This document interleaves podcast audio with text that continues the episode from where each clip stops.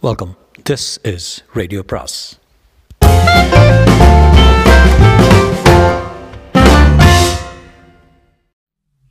சுஜாதாவின் இளமையில் கொள் பாகம் இரண்டு. வீட்டுக்கு போனால் அண்ணா அண்ணன் அண்ணி ரெண்டு பேரும். வந்தியா? இன்னும் கொஞ்சம் அதி- அதிகமாகவே விசாரித்தாங்க இன்ஸ்பெக்டரு சாயங்காலம் வந்திருக்காரு. நீ சாட்சி கரெக்டாக சொல்ல வேண்டிய அவசியத்தை பற்றி சொன்னார். ராஜி நீ தயங்கவே கூடாது. போலீஸ்க்கு ஒத்துழைக்க வேண்டியது நம்ம கடமை. மேலும் சரியான சாட்சி சொல்லிட்டா உனக்கு எந்த ப்ராப்ளம் இருக்காது உன்னை அரெஸ்ட் பண்ண மாட்டாங்க. உன் பேரில் அவங்களுக்கு அவ்வளோ சந்தேகம் இருக்குது எங்களுக்கு தெரியும் அந்த மாதிரி தப்பு தண்டாவுக்கு எல்லாம் நீ போக மாட்ட. ஆனால் அவங்கள எப்படி நம்ப வைக்கிறது? அதனால நீ தப்பிக்கிறதுக்கு அது தேவையாக இருக்குது காலையில் சங்கரர் வக்கீல போய் அழைச்சிட்டு போய் போக ஜீப்பு வரும்னாரு. சீக்கிரம் தூங்கிடு ராஜி கேட்குறியா நீ ரொம்ப களைச்சிட்டு நான் ரூமுக்கு போகிறதுக்கு முன்னாடி அண்ணன் என்னை கூப்பிட்டு ராஜே நாரு குரலில் திருக்குறள் துணியாக இருந்துச்சு. என்னண்ணே? என்ன? உன்னை சின்ன வயசுலேருந்து எடுத்து வளர்த்தவன் நான். நீ இந்த குற்றத்தில் எங்கே எங்கும் பங்கு வகிக்கலங்கிற நான் நம்புகிறேன் நீ ஏறக்குறைய என் குழந்தை மாதிரி. சரிண்ணே. ரெண்டு பேர் கண்ணிலையும் தண்ணி. எதுக்குன்னு எனக்கு புரியல. நான் மாடியில் போய் படுத்தப்புறம் அஞ்சு நிமிஷத்தில் ரெண்டு பேரும் கட்டிலில் படுத்துக்கிட்டு க்ரீச் க்ரீச்னு சத்தம் உண்டாக்க போகிறாங்க ஆகுன்னா மொனகளும் சிரிப்பும் இப்படியே கொண்டு போட்டுடலாம் போல இருக்கும். ஒரு நாள் சொல்லிட போகிறேன் நான் தூங்கினப்புறம் வச்சுக்குங்கன்னு மாடியில் போய் ஃபேனை போட்டுக்கிட்டு நல்லா குளிராக இருந்தாலும் மொட்டை மாடிக்கு போய் தனியாக நின்றுக்கிட்டு இருந்தேன். வானத்தில் காவி கலர் அடித்தாப்புல புழுதியும் வெளிச்சமும் இருந்தது. கொம்பில் வச்ச ஸ்பீக்கரு நீதானே புன்னகை மன்னன்னு பாடிக்கிட்டு இருந்தது. காற்று அல்லாட அல்லாட தண்ணிக்குள்ளே பாடுறாப்புல சுருதி மாறிக்கிட்டு இருந்தது. காலையிலேருந்து ராத்திரி வரைக்கும் நடந்ததெல்லாம் மண்டைக்குள்ளே ஊடுருச்சு ஒரு மாதிரி ட்ரெய்லர் படம் மாதிரி ஓடிச்சு. இன்ஸ்பெக்டர் காமிச்ச ஃபோட்டோவை என்னால் மறக்கவே முடியல. எனக்கு வேதாந்தம்லாம் வராதுங்க. நான் பெரிய புஸ்தகம் எதுவும் படித்தவன் இல்லை. இருந்தாலும் வாழ்க்கையில் நடந்ததெல்லாம் என் இஷ்டப்படி நடந்தால் சொல்ல முடியாது. வேறு யாரும் நடத்தி வச்சாப்புல இருந்தது. எல்லாம் தலைவிதி படித்தான் நடக்குன்னு தொண்ணூறு வயசு கிழமை மாதிரி சொல்லிக்கிட்டு தண்ணி அடிச்சுட்டு படுத்துட்டா? மறுநாள் காலையில் இன்ஸ்பெக்டர் ஜீப்பை போட்டுக்கிட்டு வந்தார். நான் போகிறேன் கூடத்தில் பளபளன்னு குளிச்சுட்டு உட்கார்ந்துருந்த அண்ணியை கூட பேசிக்கிட்டு கையில் டீ கோப்பையை வச்சுக்கிட்டு இருந்தேன். இருந்தார். என்னை பார்த்ததும் எழுந்து வர ரங்கராஜ போகலாம் இன்றைக்கி மச்சான் போலீஸ் கூட ஒத்துழைக்க போகிறாரா இல்லையா Mrs Sundara ah? Rangaraj. Rangaraj is a nice boy Sarkar வக்கீல் சொல்வதை கவனித்து கேட்க போகிறார் என்றார். ஜீப்பில் போகிறப்போ உங்கள் அண்ணனுக்கு எப்போ கல்யாணம் ஆச்சு? அன்னைக்கு சொந்த ஊர் இது என்றெல்லாம் கேட்டாரே தவிர கேஸை பற்றி ஒன்றுமே சொல்லலை. கதிர்வேலனை லாக்கப்லேருந்து நீக்கி கோர்ட்டுக்கு கொண்டு போயிருக்கிறத மட்டும் சொன்னார். சர்க்கார் வக்கீல் இருந்த இடம் ஆஃபீஸ் போலவும் இல்லை வீடு போலவும் இல்லை. மாடிப்படி இருக்குது பாருங்கள் அதுக்கு அடியில் இடு இடம் இருக்குங்க. அங்கே தச்சு வேலைப்பாடு செய்து தடுப்பெல்லாம் போட்டு ஒரு வழியாக ஆஃபீஸ் மாதிரி கனெக்ட் பண்ணியிருந்தாங்க. ஏகப்பட்ட ஃபைல் நடுவில் கரை படைஞ்ச காப்பி கோப்பை இருந்தது. சிகரெட் பெட்டி கோல்ட் ஃப்ளேக் இருந்தது. அதை தாராளமாக எடுத்து இன்ஸ்பெக்டர் பற்ற வச்சுக்கிட்டு எனக்கு ஒன்று கொடுத்தாரு. எனக்கு ரொம்ப நேரம் சிகரெட் குடிக்கலேன்னுட்டு இருந்தது. அதனால் விருப்பமாக இருந்தது. இல்லைன்னா அவங்ககிட்ட வாங்கி குடிச்சிருக்க மாட்டேன். அவங்க விவரமாக பேசிக்கிட்டு அப்புறம் என்ன பார்த்தாங்க? ரங்கராஜ உன் வேலை ரொம்ப சிம்பிள். கதிர் வேலை உங்ககிட்ட பையன் கொண்டு வந்து கொடுத்தாங்க இல்லையா? ஆமாம் சார். அப்போ அவன் என்ன சொன்னான்? இந்த மாதிரி பழக்கத்தில் ரொம்ப க்ளோஸ் ஃப்ரெண்டு நாங்கள் ரெண்டு பேரும். அந்த பெண்ணாண்ட கொஞ்சம் ஸ்நேகிதம் சொல்லியிருக்கான். அதுக்காக நகையை கொண்டு வர சொல்லியிருக்கான். சார் இதெல்லாம் பொய் சார். என்கிட்ட கதிர்வேலன் இதெல்லாம் பேசுனதே இல்லையே. இந்த பாரு இப்போ அந்த பொண்ணு இல்லை. பார்க்குறது யார்? இன்ஸ்பெக்டர் எங்கள் அண்ணி சைட் அடிக்கிற பொறுக்கி பொய் இல்லது பொய் மாதிரி கோஆப்ரேஷன் பேரில் இதெல்லாம் உண்மையாக நடந்தது தான் அவனே ஒத்துக்கிட்டு இருக்கான். ஆனால் சாட்சி மூலமாக அதை வெளிப்படுத்தணும். அதுக்காக கோர்ட்டுக்கு சமாதானம் பிடிக்கும்படி இந்த மாதிரி ஜோடனை பண்ணி சொல்லிவிட வேண்டியதான் அதுக்கு நான் தான் ஆப்டேனே சார். இந்த பாரு மெட்டீரியல் எவிடன்ஸ்னால் கொலையோட சம்மந்தப்பட்ட வஸ்துக்கள் அந்த பையன் நகை எல்லாம் உங்ககிட்ட இருந்தது. உனக்கு ஜெயிலுக்கு போக விருப்பமா சொல்லு. உன்னையும் சேர்த்து ரெண்டு பேரும் சதி பண்ணி இந்த கொலையை செஞ்சாங்கன்னு சொல்லி ஸ்தாபிக்கிறது எனக்கு பதினஞ்சு நிமிஷம் தான் ஆகுது. நீ ஏதோ நல்ல குடும்பத்தை சேர்ந்தவனாச்சே உங்கள் அண்ணனும் அண்ணியும் நல்லவளாச்சே.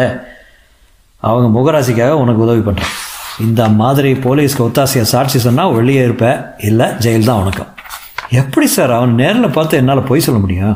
பொய் இல்லடாது கதிர்வேல் அந்த இடத்துக்கு வந்த சாட்சியம் நிறைய இருக்குது அந்த பொண்ணை பார்த்து பேசுனதுக்கும் சாட்சியம் இருக்குது கதிர்வேலன் தான் அதை செஞ்சுருக்கிறாங்கிறதுல எங்களுக்கு சந்தேகமே இல்லை.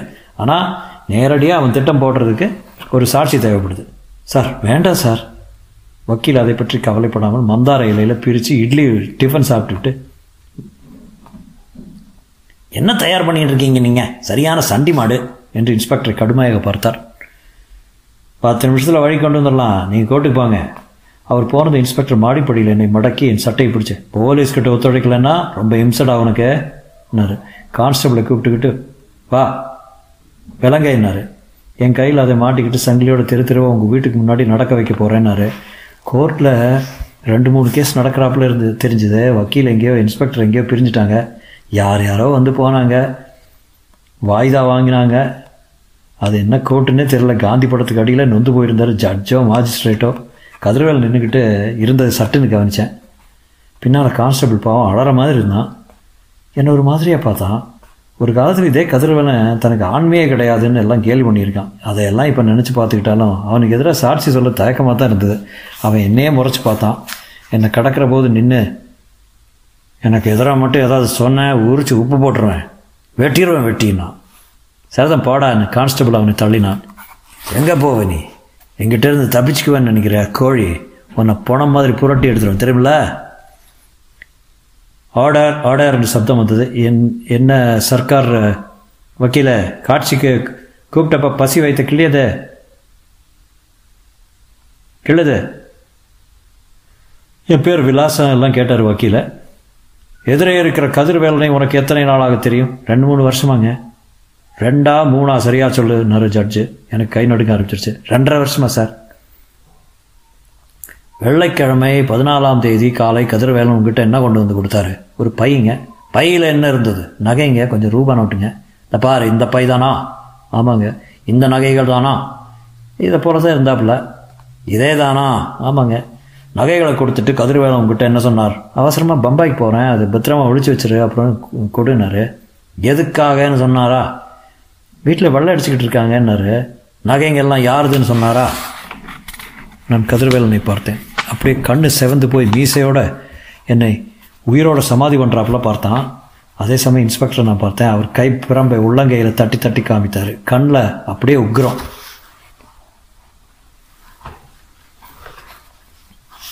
நீ மட்டும் சொல்லலைங்கிறது கதிர்வேலன் கண்ணு. நீ மட்டும் சொல்லலைங்கிறது என்னத்தை செய்வேன்?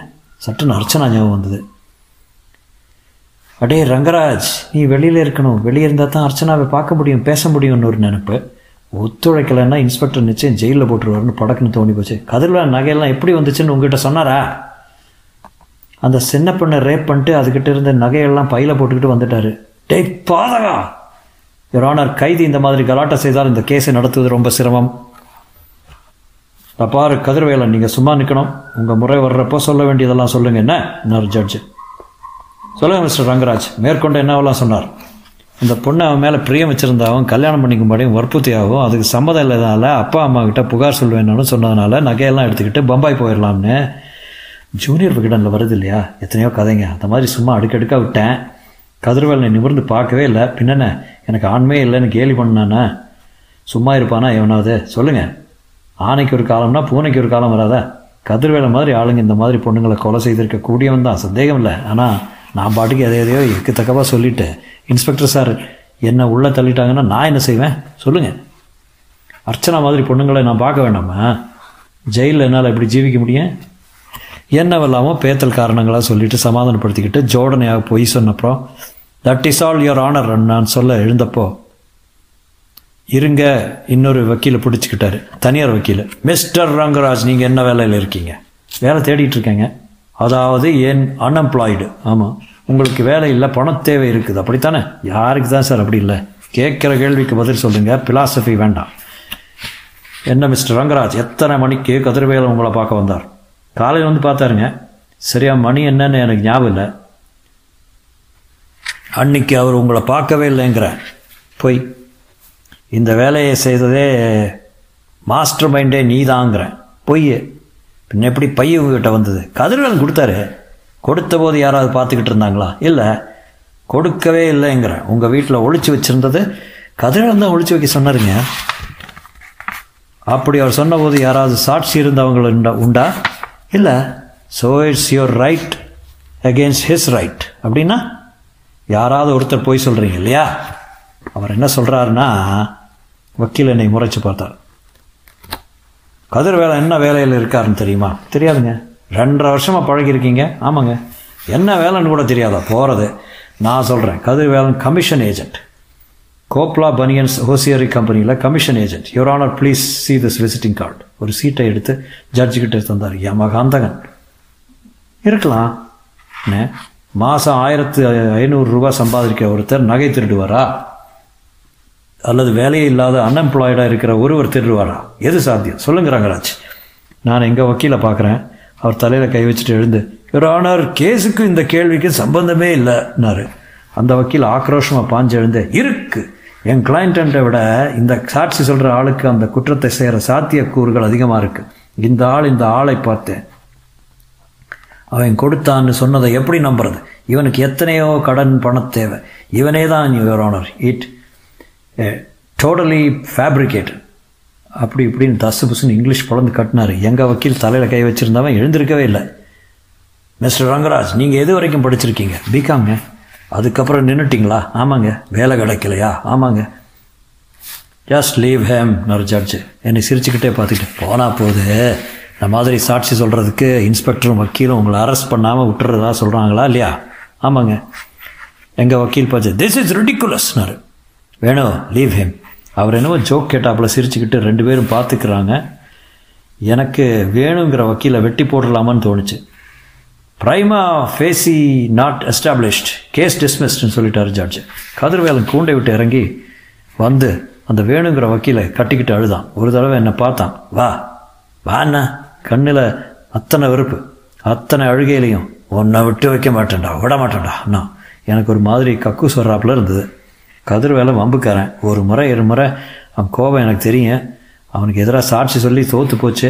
இப்போ அவன் என் மேலே வெறுப்பில் கத்தி கத்தி தூக்கிட்டான்னா என்ன வருதுன்னு இன்ஸ்பெக்டரையும் வக்கீலையும் பார்க்குறேன் ரெண்டு பேரும் மறைஞ்சு போயிட்டாங்க. நான் கடகடன்னு இந்த பக்கம் இருந்த வாசலில் வெளியே வந்தேன். கதிர்வேலம் வக்கீலை புறக்கணிச்சிட்டு விடு விடுன்னு என் பக்கமாக ஓடி வந்தான். நான் இன்னும் வேகமாக நடந்து வெளியே ஒரு ஆட்டோவில் பாஞ்சுக்கிட்டேன். கதிர்வேலம் ஆட்டோவை நிறுத்த சொன்னான். நான் போப்பா போப்பா நான் அதட்டுனேன்.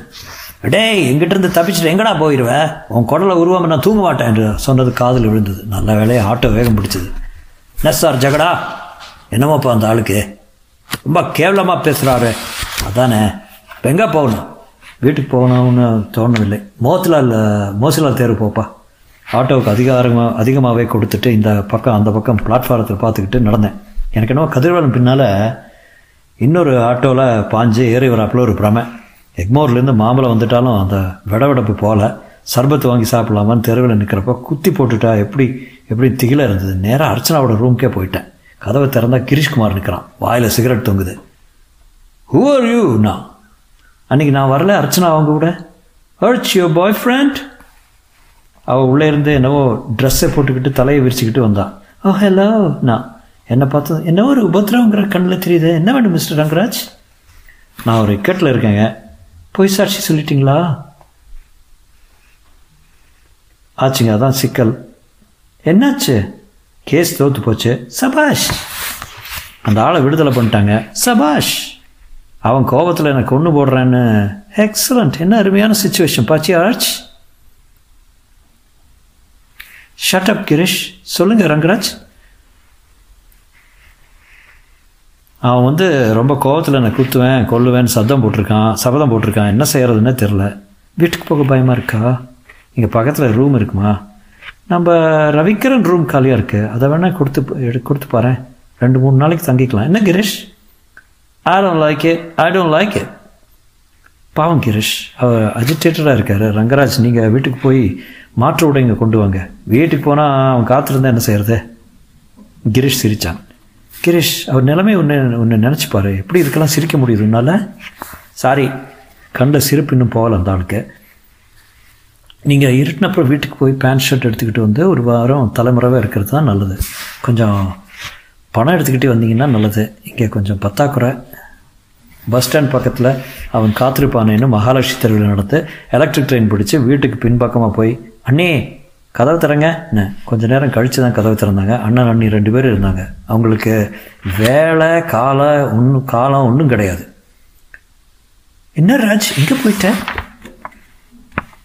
அண்ணே உங்கள் பேச்சை கேட்டுக்கிட்டு பொய் சாட்சி சொல்லிட்டேன். இப்போ அந்த கதிர் வேலை வெறுப்பில் இருக்கான். என்னை துரத்திக்கிட்டு வர்றான். பாச்சா காமிச்சிட்டு தான் தப்பி இங்கே வந்தேன். நீ ஏன் கவலைப்படுற? இன்ஸ்பெக்டர் கிட்ட சொல்லிட வேண்டியதானே கேஸ் என்னாச்சு? தோற்று போய் அவனுக்கு சாதகமாயிடுச்சு. அதான் இப்போ சிக்கல். போலீஸ்காரங்க இந்த மாதிரிலாம் நடக்க விட்டுருவாங்களா? நாங்கள் அண்ணி. அவசரமாக ரவிக்கை போட்டிருக்கிறாங்கங்கிறது பழிங்க மாதிரி தெரியுது. எனக்கு ஒரு நிமிஷம் இது நாய் பழப்பு. இது எவனுக்கோ பொய் சாட்சி சொல்லிவிட்டு எவனுக்கோ பயந்து விளக்கு வைக்கிறதுக்கு முன்னால் அண்ணங்காரம் பொண்டாட்டியன்றதை பார்க்கலாம்னு தலைவிதி என்னத்தை சொல்லுவேன்? அழுகே வந்துருச்சு. பேசாமல் சாப்பிட்டுக்கிட்டு ஒரு வாரம் வெளியே சுத்தாதேங்கிறப்போ வாசலில் மணி அடிக்கிறாங்க. அண்ணே போய் பாருங்கண்ணே. கதிர்வேலன் குரலாக தான் இருக்குது. ராஜ் வந்தானா? இல்லையாப்பா. உங்கள் தம்பி அபாண்டமாக எனக்கு எதிராக சாட்சி சொல்லிட்டான்யா அப்படியா? எனக்கு அவன் விவகாரம் எதுவுமே தெரியாத. நான் ஒரு பொண்ணை கொலை செஞ்சதா சொன்னாயா அப்படியா? என்னை தூக்கில் போடுறதுக்கு இருந்தாங்க ஐயா அப்படியா? எனக்கு தெரியாது. இந்த மாதிரி துரோகம் செய்வான்னு நினைக்கவே இல்லையா? இந்த பாருங்க ராஜ் இங்கே வந்தால் சொல்லிடுங்க நான் இதை மறக்கவே மாட்டேன் மறக்கவே மாட்டேன். இதுக்கு பழி வாங்க விட மாட்டேன்னு எச்சரிக்கையாக சொல்லிடுங்க என்னடா பயங்காட்டுறீங்களா ஆமாங்க போலீஸில் நான் அடித்த அடியை காட்டட்டுமா? பொட்டத்தில் வாந்தி எடுத்துட்டு லா வாந்தி எடுக்க வேண்டியிருந்தது. லாத்தி போட்டு இருக்காங்க. உங்கள் தம்பி ரங்கராஜ்கிட்ட என் அண்டர்வேரை அழுத்து காட்டத்தான் போகிறேன் அவன் வந்தால் சொல்லி வைங்க. கதிர்வேலன் லேசில் மறக்க மாட்டேன். துரோகம் செஞ்சவங்கள மறக்க மாட்டேன். அவன் செஞ்சதுக்கு இந்த வீட்டையே பற்ற வைக்கணும். இல்லாட்டி மலையாள மந்திரம் வச்சு கூரையிலேருந்து மலம் கொட்டுற மாதிரி பண்ணத்தான் போகிறேன் பார்த்துக்கிட்டே இருங்க. அவன் வந்தால் சொல்லுங்கள் அண்ணன் பேசவே இல்லை. பயந்த மாதிரி இருந்தது. புடவை கடவையெல்லாம் பார்த்து காத்துங்க பத்து எறிய போகுது. அண்ணன் உள்ளே வந்தப்போ பேச போல இருந்தார். நாங்கள் இப்படி பேசிட்டு போகிறான் நாங்கள் அண்ணி? எல்லாம் அந்த தண்டை சோத்து நல்லா தான் வந்தது. ஏங்க அவன் சொல்கிற மாதிரி புடவை பற்றிக்குங்களா என்ன அளவோ கருமாதி இவனுக்கு. சோறு போடுறதும் தெருப்புருக்கிங்கள்ட்ட எல்லாம் பேச்சு பேச்சு. போடா போடா எங்கேயாவது பதுங்கிக்க. கொஞ்ச நாள் என் கண் முன்னால் நிற்காத உன்னால் என்ன பொல்லாப்பு? அண்ணே நீங்கள் தானே இன்ஸ்பெக்டர் சொன்னாப்புல சாட்சி சொல்ல சொன்னீங்க? அப்போ தான் உன்னை ஜெயிலுக்கு போகாமல் காப்பாற்ற முடியும். அவன் சொன்னானே அதனால் எனக்கு என்ன லாபம்? போய் சொல்ல எங்கேயாவது. கண்ணில் கொஞ்சம் கொஞ்ச நாளைக்கு முழிக்காத. இங்கே இருந்தால் என்ன அவன் ரவுடிகளை கொண்டாந்து கலாட்டம் பண்ணுவான். நீ பாவம். ராத்திரி இருந்துட்டு காலையில் கிராமத்துக்கு மாமா வீட்டுக்கு போயிடுறேன். அதான் சரி. உங்களுக்கெல்லாம் கஷ்டம் எதுவும் வேண்டாங்க. நானே போய்க்கிறேன். மெட்ராஸில் கொஞ்ச நேரத்துக்கு தலை காட்டாத. நல்லதுக்கு நல்லது. அவனை பார்த்தா கருமேடு கருவாய் மாதிரி பயங்கரமாக இருக்கும் கொலை கூட செய்திருவான். என்ன பேச்சு பேசணும் காதில் விழுந்ததில்ல அண்ணே உங்களுக்கு நான் தொந்தரவு கொடுக்க விருப்பம் இல்லை. நானே போயிடுறேன். நீங்கள் இந்த வீட்டில் சந்தோஷமாக சாயங்காலத்தில் படுத்துக்கிட்டு கூத்தடிங்க. சொல்லிட்டு விரட்டுன்னு பின்பக்கமாக மாடிக்கு போயிட்டேன். ரெண்டு பேரும் பார்த்தியில பாத்தியில? மாற்றி மாற்றி என்னை பற்றி திட்டுக்கிட்டு இருந்தாங்க. நான் கண்டுக்கவே இல்லை. இருக்கிற ஒன்று ரெண்டு பேண்ட்டை நியூஸ் பேப்பரில் சுற்றிக்கிட்டு பல் தேய்க்கிற ப்ரஷ்ஷு டயரி எல்லாம் எடுத்துக்கிட்டு ஒரே ஒரு நல்ல ஷர்ட்டு அண்ணன் தீபாவளிக்கு வாங்கி தந்தது. அதையும் விட்டுட்டு மற்றதெல்லாம் கந்தல் கசடை மாதிரி எல்லாம் எடுத்துக்கிட்டு இருட்டின அப்புறம் புறப்பட்டு வந்துட்டேன். போகிறப்போ ஜெயின் கடையில் ஹெச்எம்டி வாட்சு கையில் போட்டிருந்த அரை பவுன் மோதிரம் ரெண்டையும் அடகு வச்சு இருநூற்றி ஐம்பது ரூபா வாங்கிட்டேன் நேராக மோத்திலால் தெருவுக்கு அர்ச்சனா வீட்டுக்கு போனேன். அவங்க ரெண்டு பேரும் வாக்குவாதம் பண்ணிட்டு இருந்தாங்க. நான் போகிறப்ப நிறுத்திட்டாங்க. அர்ச்சனா என்னை கொஞ்சம் அதிகமாகவே அக்கறையோட விசாரிச்சுது. பக்கத்தில் மற்றொரு ஸ்டூடெண்ட் ரூமை தற்காலிகமாக சாவி வச்சுருந்தா சொல்லி திறந்து விட்டான். ஏதாவது வேணும்னா கேட்டா வேணாம்னே பானை தண்ணி இருந்தது.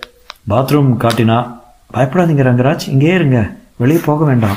பையன் வருவான் அவங்ககிட்ட ஆர்டர் கொடுத்தா ஹோட்டல்லேருந்து சாப்பாடு கொண்டு வந்துடுவான் ஒரு ரூபா ரெண்டு ரூபா அப்பப்போ கொடுத்தா போதும். நல்ல பையன். லாண்ட்ரியில் போய் துணி எடுப்பான். என்றான். எத்தனை நாள் இருக்கலாம்? அவன் வர வரைக்கும் இருங்களேன். அவுட்டோர் போயிருக்காங்க. ஒரு மாதம் ஆகும். வாடகை எவ்வளோங்க அதெல்லாம் அப்புறம் பார்த்துக்கலாம். அட எதுக்கு அழறீங்க? எனக்கு என்னவோ அழுகை பொங்கி வந்தது. இருக்கிறவங்க எல்லாம் என்ன பந்தாடுறாங்களேன்னு அழுக. மாலை மாலையாக கண்ணில் தண்ணி வந்தது. இன்ஸ்பெக்டர் அதுக்கப்புறம் வக்கீல் கதிர் வேணாம் அண்ணன் அண்ணி ஏன் தெரு நாய் கூட என்னை கண்டா குலைக்குது. போய் ரெஸ்ட் எடுத்துக்கோங்க. நான் நாடாக்கட்டில் உட்கார கொஞ்ச நேரத்தில் திரும்பி வந்தா என்னங்க? இன்னும் கொஞ்ச நேரம் இருந்தால் கிரீஷ் கூட சண்டை ஜாஸ்தி ஆகிடும் என்ன சண்டை? என்னவோ சண்டை. He thinks he owns me ஏங்க? ஏங்க எல்லாம் வேண்டாம். அர்ச்சனானே கூப்பிடு. என்ன ரங்கராஜன்னே கூப்பிடுங்க. ரங்கராஜ் எப்போ பார்த்தாலும் விரக்தியாக பேசிக்கிட்டே இருந்தால் போர் அடிக்குமா? இல்லையா? அர்ச்சனா எனக்கு எதிர்த்தாப்பில் இருந்து குட்ட நாற்காலியில் உட்கார்ந்தான் எனக்கு முத முதல்ல கொஞ்சம் ஆயாசம் நிறைஞ்சது. ஆமாங்க என்ன அவள் என்ன பேசுகிறா எதை பற்றி பேசுகிறாங்கிறது புரியாமல் எனக்கு அவள் பக்கத்தில் உட்காந்துக்கிட்டு ஏதாவது பேசினா போதும்னு இருந்தது.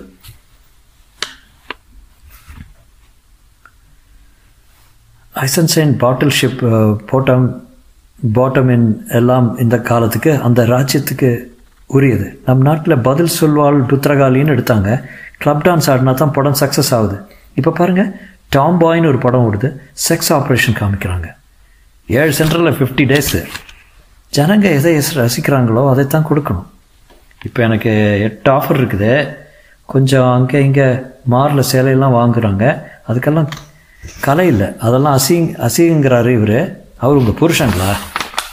சேச்சே எனக்கு கல்யாணம் ஆகலை. But he thinks he owns me எங்கேயோ இருக்க வேண்டியவன் நான்.